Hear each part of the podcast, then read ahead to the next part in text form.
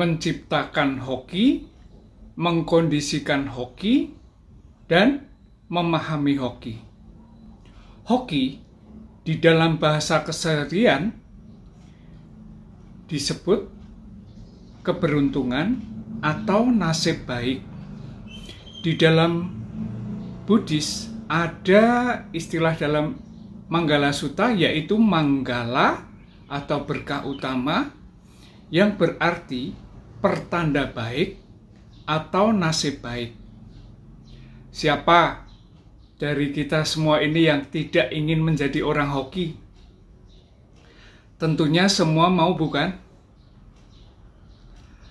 Hoki biasa ditandai dengan berkelimpahan harta, di mana mau beli rumah baru bisa, mau beli mobil baru bisa, mau jalan-jalan ke luar negeri bisa, mau menyekolahkan anak ke luar negeri bisa. Semua yang diinginkan bisa dipenuhi dengan baik. Untuk mencapai hoki ini, banyak hal-hal seperti berikut yang dilakukan. Bekerja keras. Sekarang lebih dituntut bekerja cerdas. Di mana dengan kerja yang fisiknya tidak terlalu terforsir, dengan lebih fokus didapatkan hasil yang maksimal. Yang kedua adalah usaha yang terus-menerus, dan yang lain yang biasa dilakukan juga adalah memberi pendorong-pendorong atau stimulan-stimulan. Misalnya, saat membeli mobil, memilih nomor pesan nomor mobil 168 I Lufa. Satu jalan yang kulalui, saya akan makmur. Saya akan makmur. Atau 888 Pak, pak, pak. Fa, fa, fa. Hoki, hoki, hoki makmur, makmur, makmur. Salahkah kita menggunakan stimulan ini untuk mencapai atau mempercepat hoki? Tidak salah, karena itulah pendorong dari dalam untuk kita semakin bersemangat.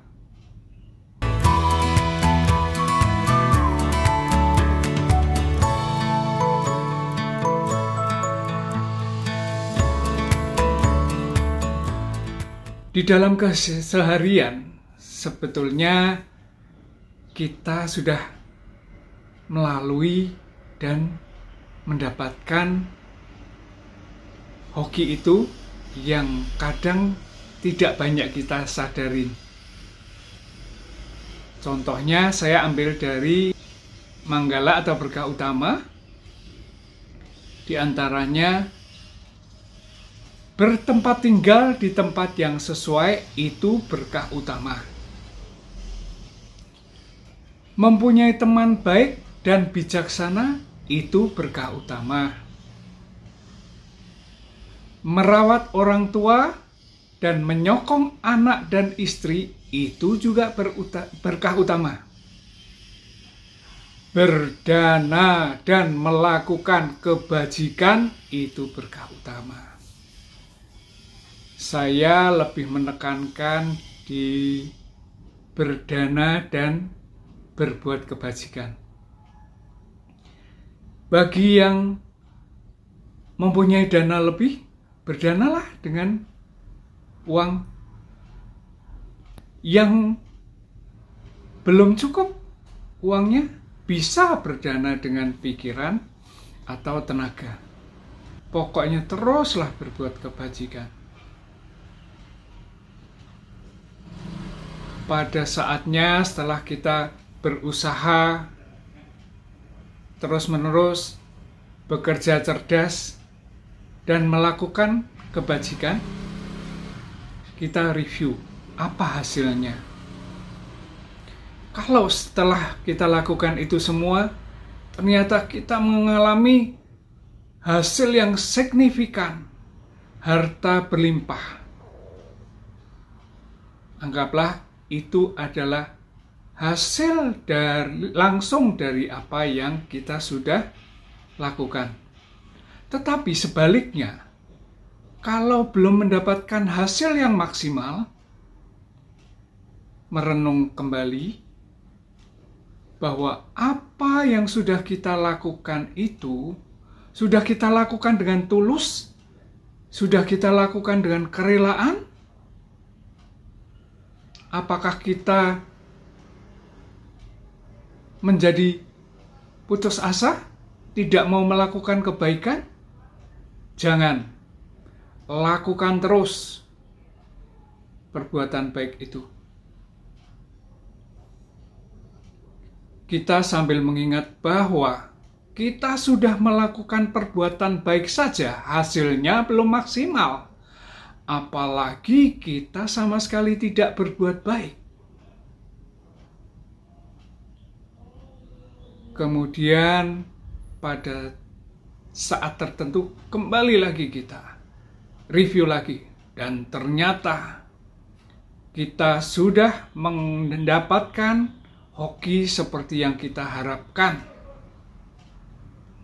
Maka kembali lagi kita merenung dan memahami apakah dengan berkelimpahan harta kita sekarang ini hidup kita sudah lebih bahagia, kita tetap mau berbuat baik. Dengan begitu, kualitas hidup kita dari hari ke hari makin meningkat. Demikian sedikit uraian tentang hoki. Sebelum saya akhiri, saya akan kutip bait terakhir dari Manggala Sutta yang berbunyi Eta disani katwana sabatama parajita sabatea sotengga cantik tante sang manggalamu tamangti yang artinya setelah melaksanakan hal-hal tersebut di atas para dewa dan manusia tak akan terkalahkan di mana pun mencapai kebahagiaan di mana pun berada. Inilah berkah utama bagi para dewa dan manusia. Sabe Sata Bawantu Sukitata, semoga semua makhluk hidup berbahagia. Sadu, sadu, sadu.